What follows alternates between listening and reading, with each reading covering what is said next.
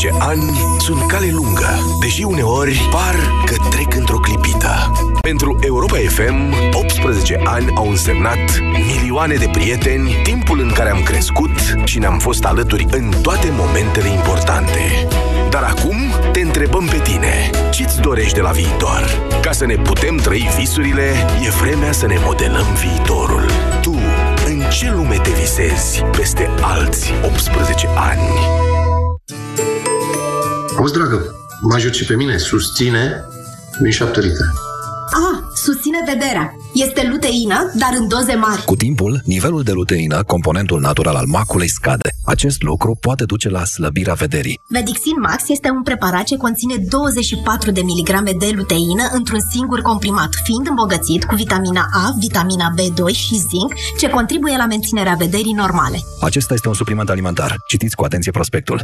Vino în luna mai în farmaciile Sensiblu și beneficiezi de 20% reducere la orice produs din gama Vedixin. Prețuri mici pentru bucurii mari. Prinde super ofertele și ia-ți tot ce-ți dorești. Vino în magazinele Altex și pe Altex.ro și prinde reducerile de până la 35% la produsele audio-video Philips. Ia-ți acum televizor LED Smart UHD de Philips cu diagonala 108 cm, tastatură wireless Logitech cadou și Wi-Fi integrat cu 200 de lei reducere la numai 1599,9 lei. Acum și în rate fixe, fără de referință de venit. Altex. De două ori diferența la toate produsele. Detalii în regulament. Ai vânătăi și te doare? Ai nevoie de Alegel. Alegel conține două principii active care combat eficient durerea și vânătăile. Cu doar una până la 3 aplicații pe zi. Alegel pentru picioare sănătoase. Alegel este un medicament. Citiți cu atenție prospectul. Pentru că inspirația vine renovând, la Alpha Bank, creditul Alpha Home Deco îți aduce un voucher cadou.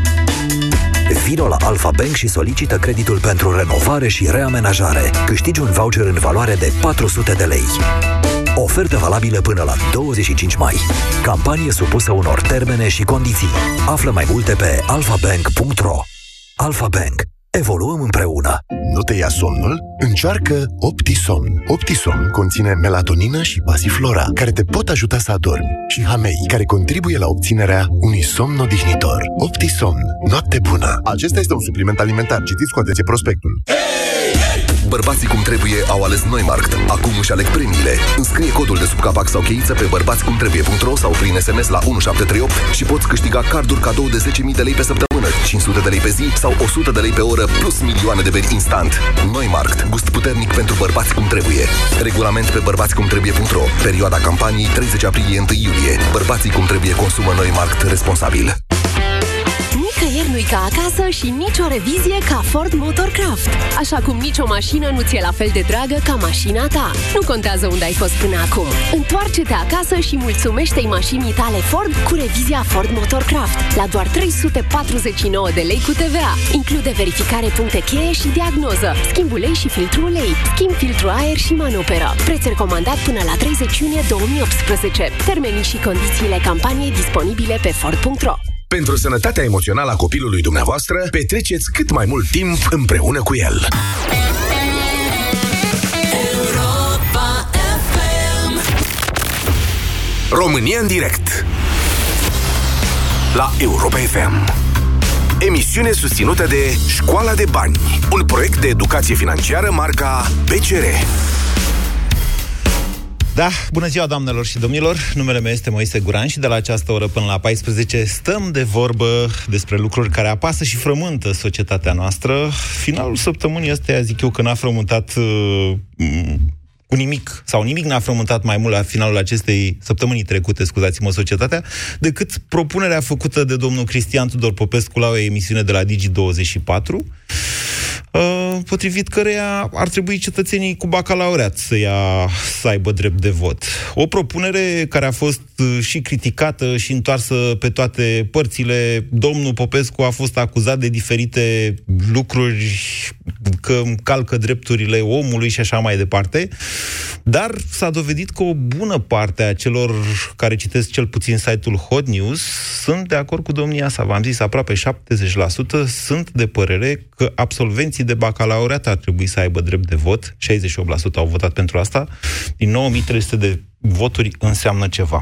În deschiderea emisiunii, așadar, ne-am hotărât să-l sunăm chiar pe domnul Popescu, ca să-și susțină această propunere. Bună ziua, domnule Popescu! Bună ziua! Aș prefera să nu reiau eu argumentele dumneavoastră, ci să ni le spuneți chiar dumneavoastră. De ce absolvenții de bacalaureat?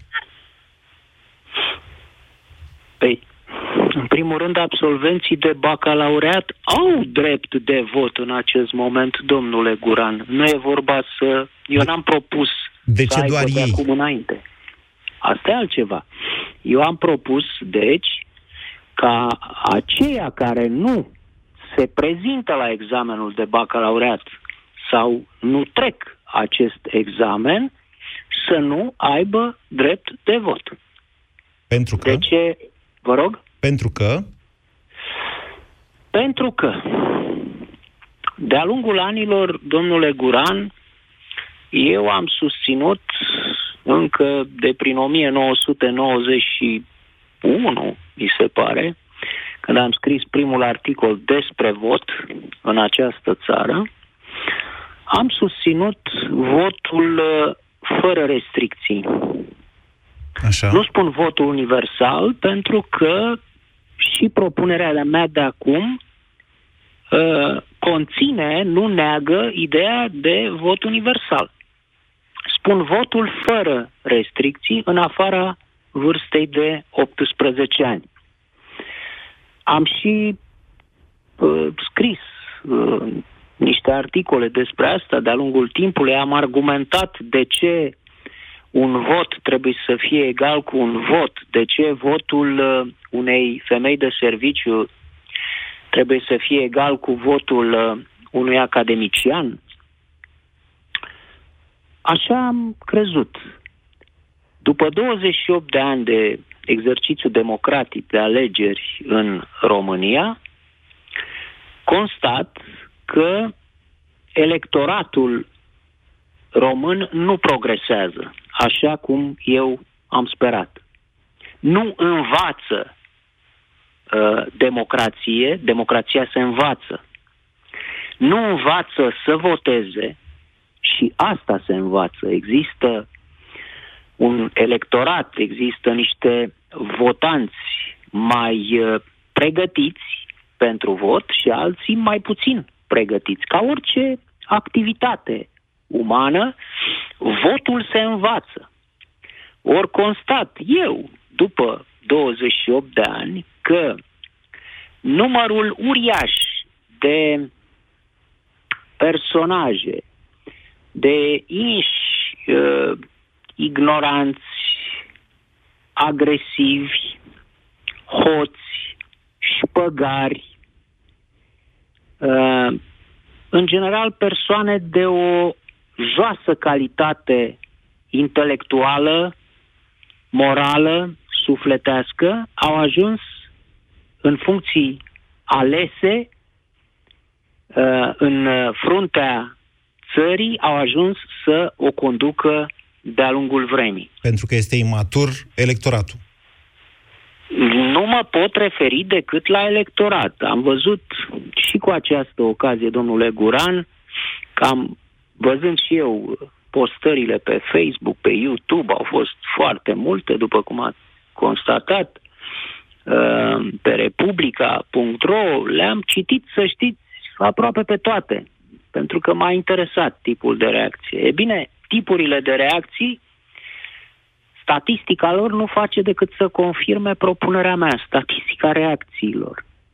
Este uriaș nivelul de neînțelegere, lipsa unei minime pregătiri logice. Logice, nu mai vorbesc de politică, politologie, eu știu, sociologie și a mai departe. Nu, logică simplă. Deci, oameni care îmi spun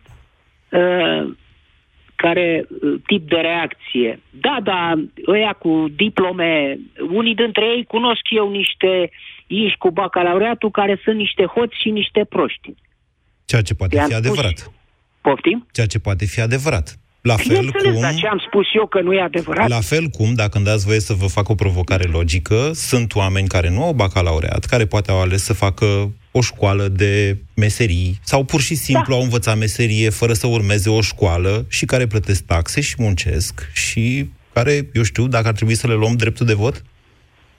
Am spus eu așa ceva? N-au bacalaureat. Da, nu au bacalaureat. Prin urmare... Dacă acești oameni care trăiesc, își duc viața liniștiți, beneficiază de drepturi cetățenești integrale în această țară, vorbesc de cei care au o meserie fără să fi trecut examenul de bacalaureat, dacă doresc să și voteze, atunci pot să își dea acest examen. Bun, lăsați-mă să merg mai departe cu provocarea logică, dacă nu vă supărați pe mine. Dar de ce să mă supăr pe dumneavoastră? De ce faceți presupoziția asta? Nu fac. Deci, domnul Popescu, dumneavoastră plecați, de fapt, de la o constatare care probabil este foarte corectă, și anume că lipsește un anume tip de educație în România, poate cea electorală, poate cea politică, poate cine știe mai mult, da? Și ajungeți la concluzia că bacalaureatul ar conferi acest tip de educație oamenilor care aleg liderii țării noastre. Nu.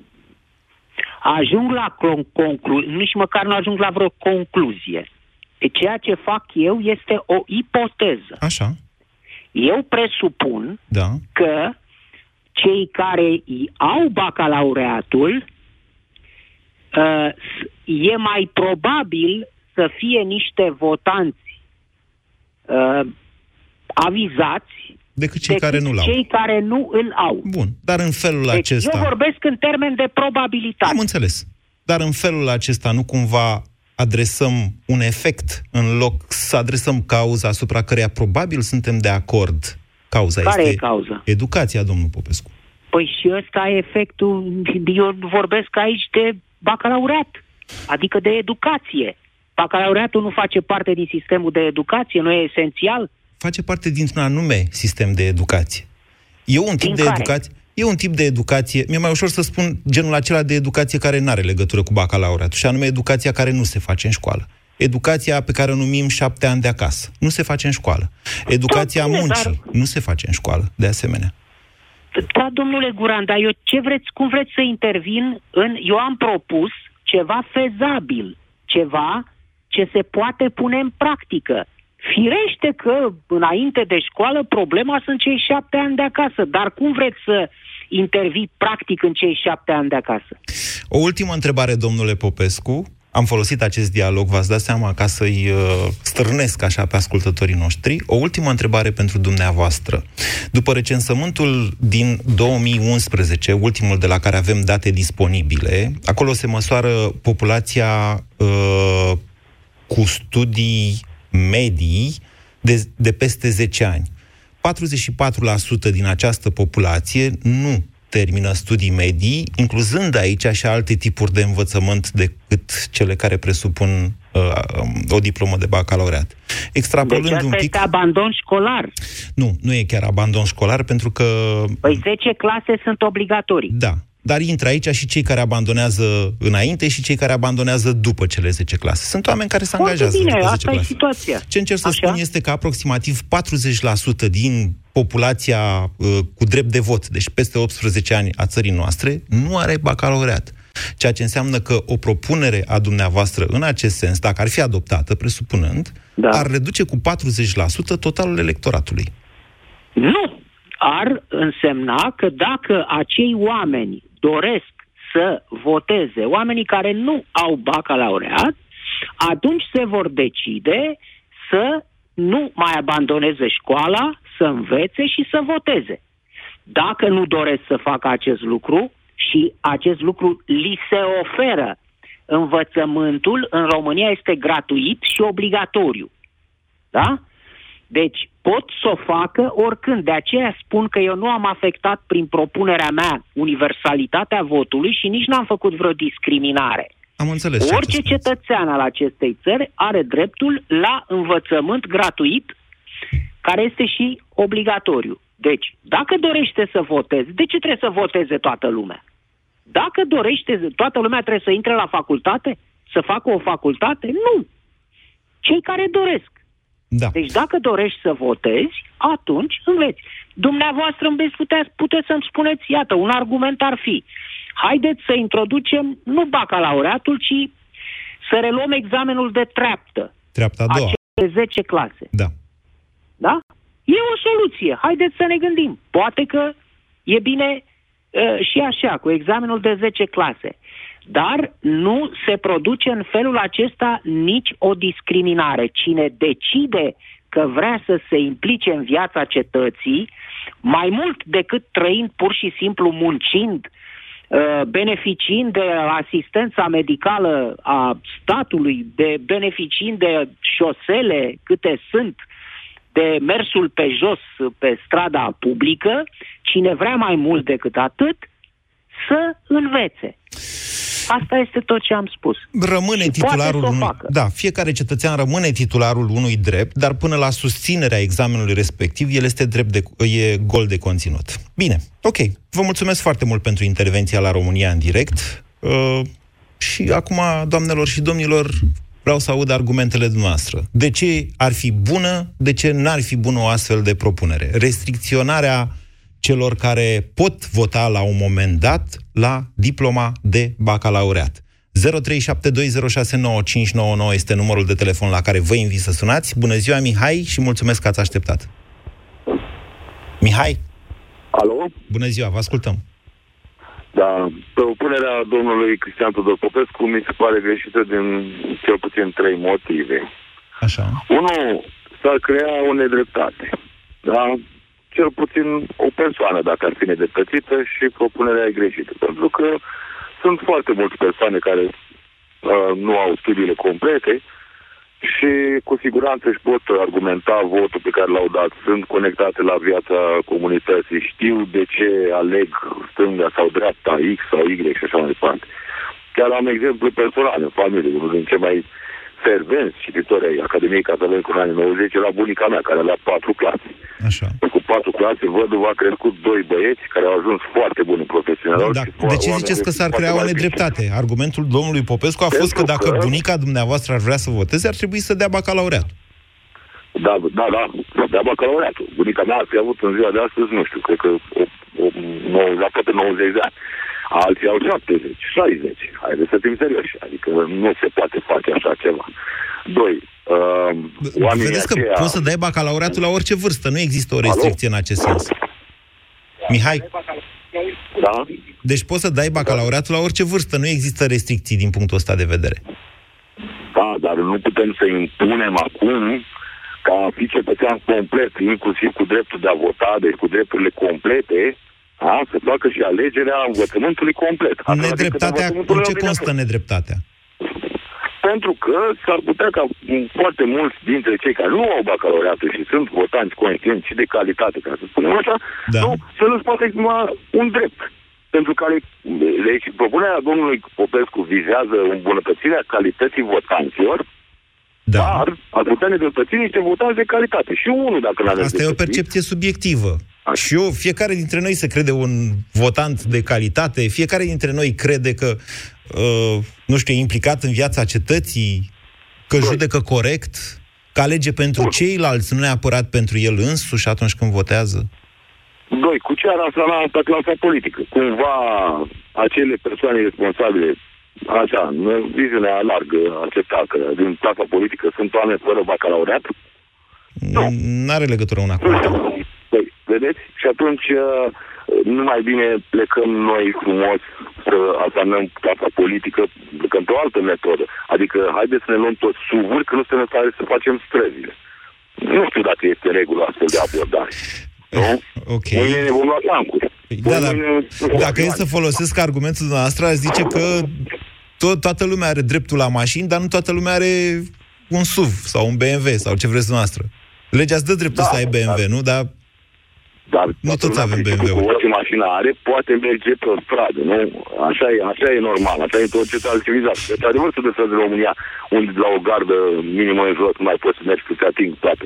Ar fi nedrept. Ar fi nedrept, spune Mihai. Da. Atunci ai zis să inventăm și altă măsură. Poate plătim taxe numai dacă avem bacalaureatul. Sau poate votăm doar dacă plătim taxe. Ok, nu votez și nu plătesc taxe. Cum așa ceva? Încă o dată, aici este vorba, vedeți noastră, despre a lua în serios propunerea domnului Popescu, care e o provocare publică, mie așa mi se pare. Ați auzit, chiar domnia sa a spus că toată viața a militat pentru toată lumea să voteze, să fie bine și să facem exercițiu democratic. Aici mi se pare mie că este o provocare a domnului Popescu până la urmă. Cât de în serios ne luăm noi dreptul de vot? În ce măsură atunci când votăm fiecare dintre noi ne gândim la binele comunității, nu la faptul că mie mi-a promis ăla că îmi crește pensia sau că îmi crește salariul, că lucrez nu știu unde. Vedeți? 0372069599. Ștefan, bună ziua! Bună ziua! Vă ascultăm. Nu sunt de acord cu propunerea domnului Popescu, pentru că cunoștințele de care ai nevoie pentru a trece bacul nu te fac pe tine un alegător competent. Ai nevoie de alte informații și asta e valabil și pentru treaptă. Dar pot de ce informații ai nevoie pentru a fi un alegător competent? De exemplu, trebuie să știi de ce e important ca puterile să fie separate în stat. Trebuie să știi de ce este important să existe libertatea cuvântului. Adică trebuie să ai un exercițiu democratic, ziceți dumneavoastră. Da, care sunt atribuțiile președintelui? Care sunt atribuțiile câți dintre oamenii de 18 ani credeți dumneavoastră că fac diferența dintre guvern și parlament? Da, un exemplu. Foarte puțin. Așa. Foarte puțin, pentru că în școală ce se face la cultură civică se face în clasa 7-a, 8-a, în care nimeni și oricum prea... Ba nu se fac aceste instituții la cultură civică, așa, aveți dreptate, se face în școală chestia asta. În clasa 7-a și 8-a? Da. E prea de vreme. Nu e de vreme deloc. De ce să fie de vreme? Sunt noțiuni elementare. Păi sunt noțiuni elementare, dar un copil de 13 ani... Doamne, nu învață drept constituțional, încă o dată. Învață ce face guvernul și ce face parlamentul. Unii votează legi, deci ceilalți le aplică. Ok, ascultați-mă. Deci eu am predat studii sociale la clasa 12-a. Cei de 18 ani nu sunt interesați de aceste lucruri. Un copil de 12 ani, cu atât mai puțin, este interesat de atribuțiile președintelui. Deci, Ștefan, dumneavoastră vreți să ne spuneți că, de fapt, dacă s-ar da educația civică la BAC, atunci propunerea domnului Popescu ar avea mai multă logică. Mult mai multă logică, dar am o alternativă și mai bună decât asta. Permisul de vot. Așa cum ai permis de conducere și doar cei care au permis de conducere pot să iasă pe stradă cu mașina să conducă, să se dea un permis de vot, să fie un examen. Pe care să te duci să ți-l iei. Pe care te duci și ți-l iei și toate persoanele, indiferent că au 3 clase, 4 clase, 2 masterate, pot să se ducă să dea permis să... să dea un examen pentru permisul de vot. Dai un examen, exact, dai un examen, l-ai luat, ești votant în examen în care sunt aceste informații de care tocmai am discutat. Televiziunea națională, radioul public național pot să facă cursuri pe tema asta ca să-și câștige banii aia pe care îi iau de la populație. Fac cursuri intensive, toată materia este publică, te duci, dai examenul, l-ai luat, poți să votezi. Și ce ne facem dacă ne trezim că sunt câteva sute de mii care și-au luat permisul de vot? Asta e. Ei sunt interesați, ei sunt competenți, sunt capabili să știu ce înseamnă un stat democratic, ei să voteze. Ei votează, dar vedeți că trebuie să urmăriți totuși și efectele acțiunilor noastre. Care va mai fi după aia reprezentativitatea celor aleși de 300.000 sau de 3 milioane de oameni? Apropo, 3 milioane sunt și ai care... Atâtea voturi au luat, nu? 3 milioane și jumătate, parcă, sau 3 milioane 300 și cei care se află acum la putere. 0372069599. Aurelian, bună ziua! Bună! Ne auzim? Da, da. Ok. Propunerea domnului Popescu ca idee e interesantă. Însă pornind de la educație, învățământul e gratuit și obligatoriu. Obligatoriu în ghilimele. Dar nu până la bacalaureat. Primele 10 clase sunt obligatorii. Nu până la bacalaureat. Însă să luăm cu începutul, că nu e obligatoriu nimic. La o rată de abandon de 20% oficială... Nu e chiar la 20%, dar tinde spre 20%. Acolo. Da. În regulă. E mai mare decât rata absolvenților de facultate, să știți. Avem cea mai mare rata abandonului școlar din Uniunea Europeană și cea mai mică rata absolvenților de facultate din Uniunea Europeană. Ok, partea cu obligatoriu aplicată aici. În regulă. Cea mai bună soluție, cred că ar fi cine plătește impozit, votează. Impozit pe venit, de exemplu. Așa.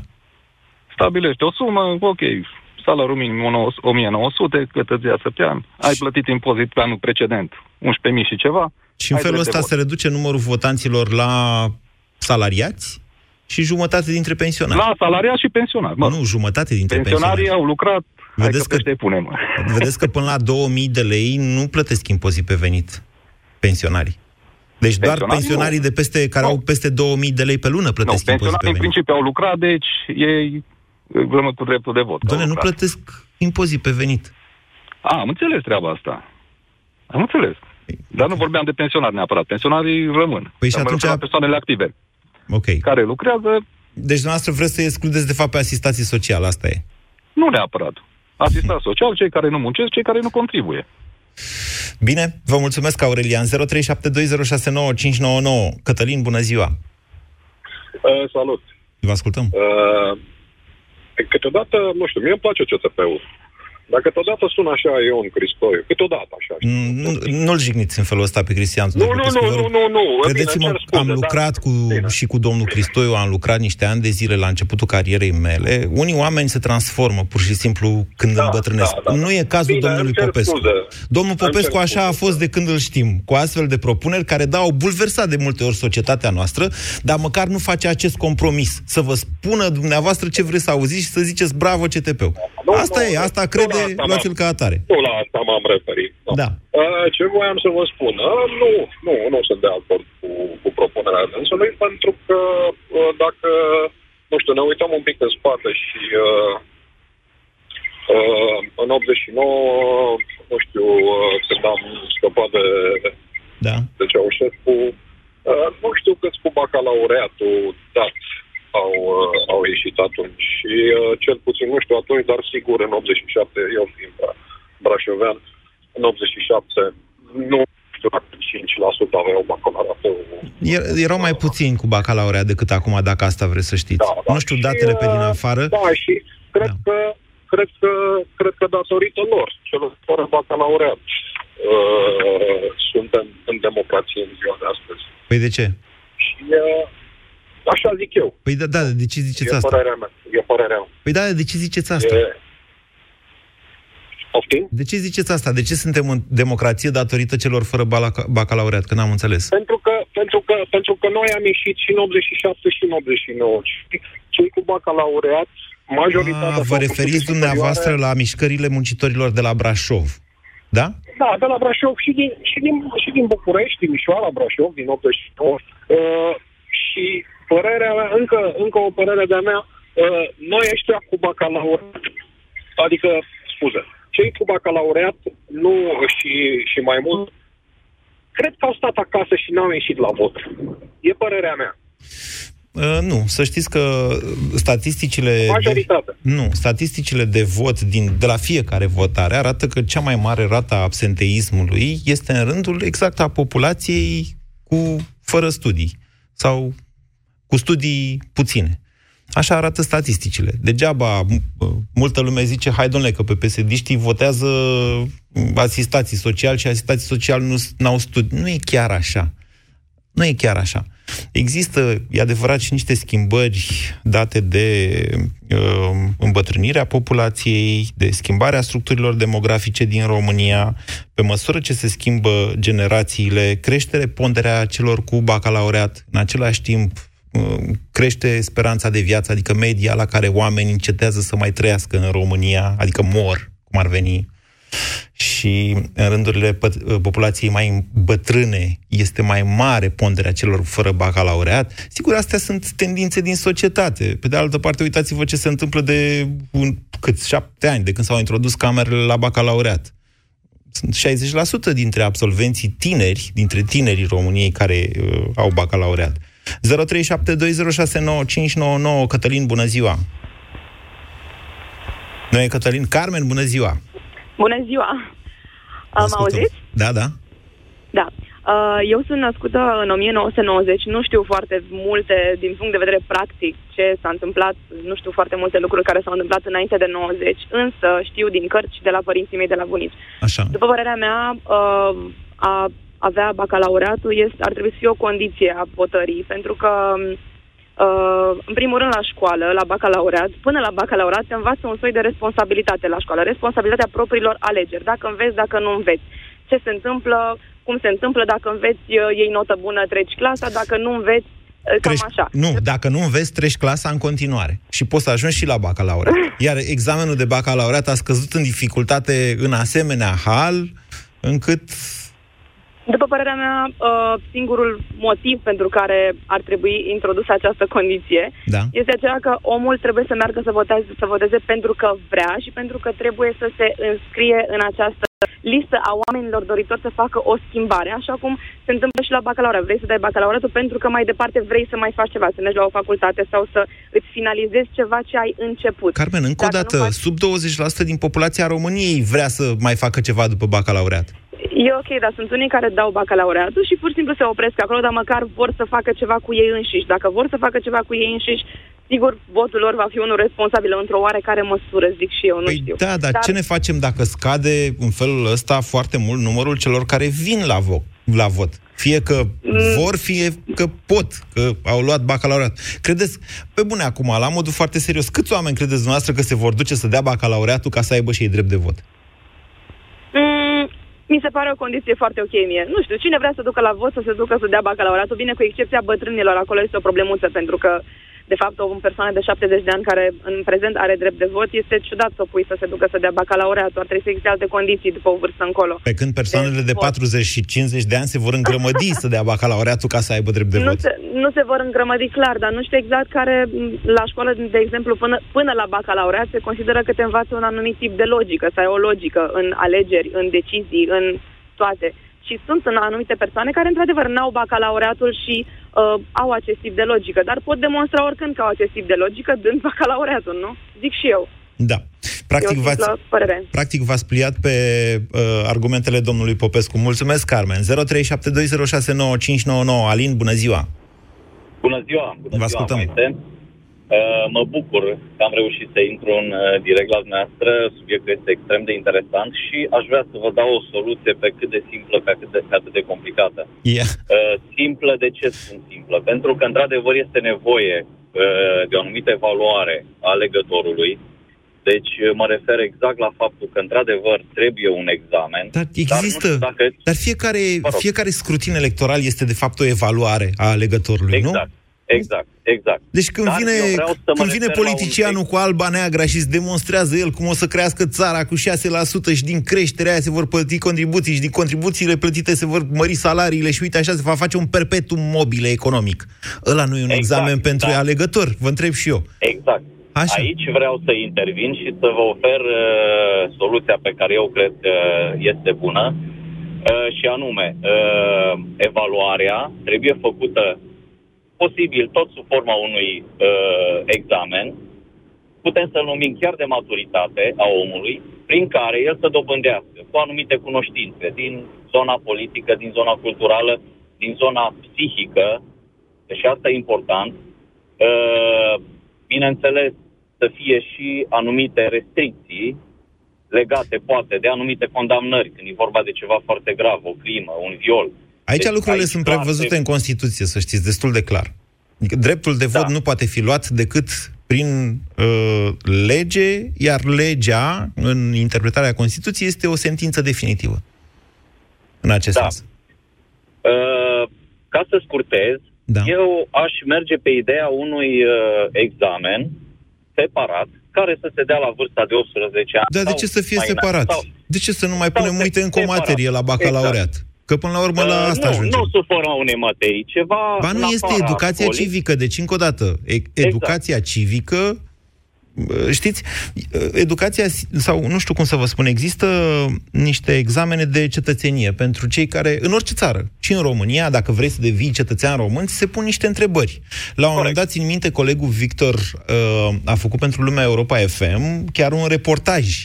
În ce constă examenul respectiv? Să sparie gândul. Mai mult de 70%, cred că, din cetățenii României n-ar ști să răspundă la întrebările respective. Deși ele sunt de cultură generală, dacă stai să te gândești. Ce face președintele? Care sunt atribuțiile lui? Mă înțelegeți? Dar pentru că au vrut să facă cetățenia asta, examenul de cetățenie sau cetățenia mai greu accesibilă pentru străini, au ridicat nivelul examenului respectiv. Pe Păi cum ar fi să dăm noi, de exemplu, la bacalaureat astfel de examene? Nu mă refer la bacalaureat, deci mă refer la ceva paralel, deci la o altă variantă. Rezultatul tot ăla este. Deci o să ajungem să voteze câteva sute de mii. Pentru că evaluarea trebuie făcută, ar trebui făcută din punctul meu de vedere, pe mai multe domenii, cum spuneam, pe plan cultural, cum a spus și noastră, cetățenia, ok. Poate și ceva de genul ăsta, plecând de aici. Deci să fie ca la dublu sau nimic, nu? Să fie ca la, știți, concursul de dimineață? În deșteptarea, un concurs se numește dublu sau nimic. Acum, mă rog, l-au întrerupt.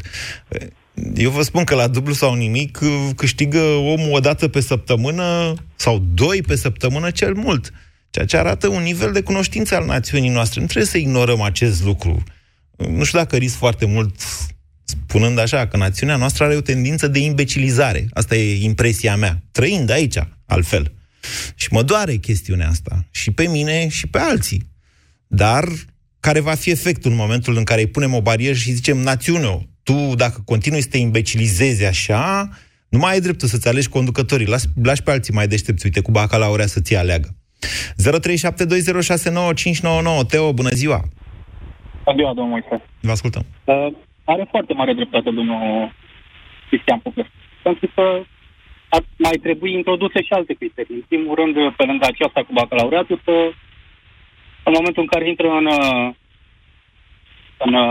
sala de votare să fie întrebat. Votez pe stânga, votez pe dreapta, iar în altă ordine de idei... N-am înțeles. Acum dumneavoastră... sunteți sarcastic, da. Am înțeles. Sarcastic pentru că... Sunteți și nici de-a dreptul dacă... Da. Este un drept constituțional. Mi se pare că este ceva la care omul nu poate să-i se ia decât prin deciziile judecătorești. Da. În momentul acela ai interdicție. Am fost de multe ori în comisiile de votare și vă spun că cei mai conștiincioși oameni care veneau la vot erau bătrâni, erau oameni care nu știau să semneze sau nu știau să scrie și nu cred că ar trebui să li se ia dreptul acesta.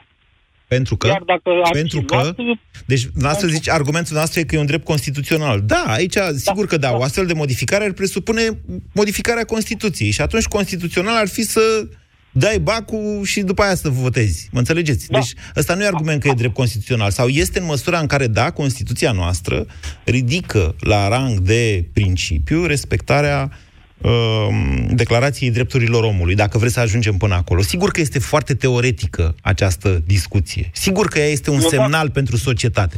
Da, aveți și niște argumente? În afară de faptul că e un drept constituțional? Vă dați seama că ar scădea procentul de vot undeva sub 22-24% și... Eu cred că ar scădea sub 10%, sincer să vă spun. Sunt de acord cu dumneavoastră, iar să știți că mulți care sunt și au făcut 2-3 facultăți sau sunt academiciani și așa mai departe, nu se prezintă la vot.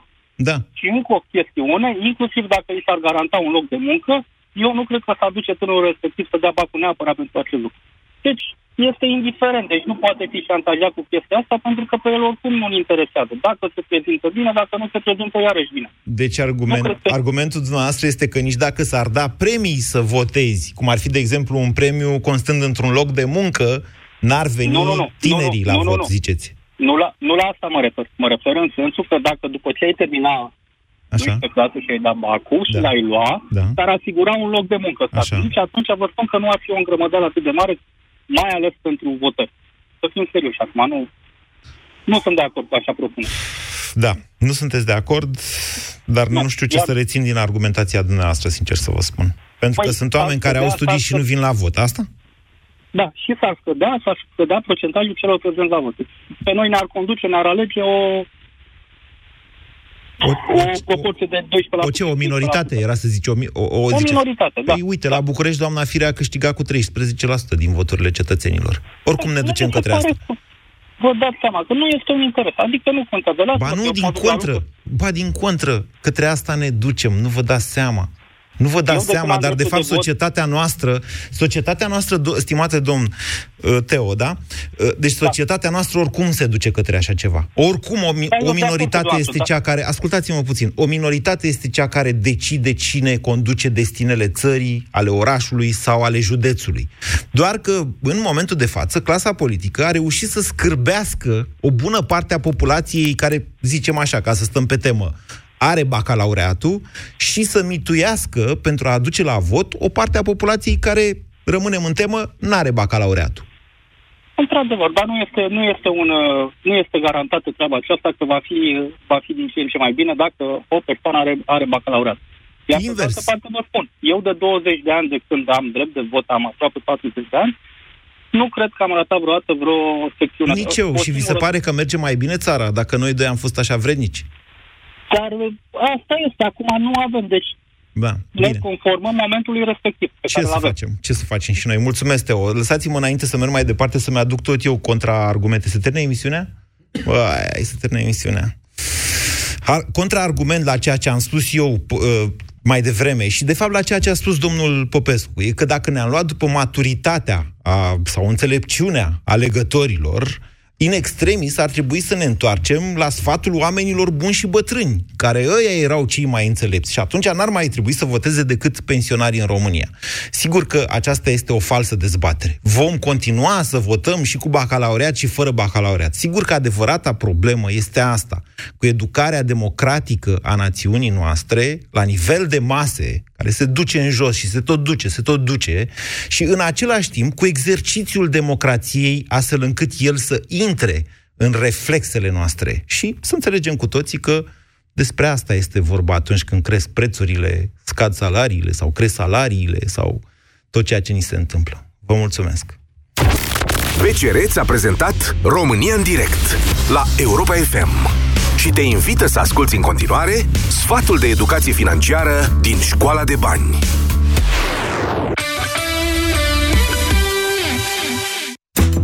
Se spune că pensia ar trebui să reprezinte 75-80% din venitul tău de dinainte de pensionare, ca să-ți poți menține nivelul de trai la momentul retragerii din activitate. O țintă nu foarte ușor de atins dacă ținem cont de realitățile sociale și economice. Așa că, indiferent de vârsta pe care o ai, nu este niciodată prea devreme sau prea târziu ca să pui deoparte niște bani pentru pensie. Dar noi credem că regula 20/20 te va ajuta cel mai bine în planificare. Ce înseamnă asta? Ca să strângi bani pentru 20 de ani de pensie, începe să pui bani deoparte cu cel puțin 20 de ani înainte de momentul în care te vei pensiona. Firește, cu cât ai mai puțin timp la dispoziție, cu atât ar trebui să pui mai mulți bani deoparte.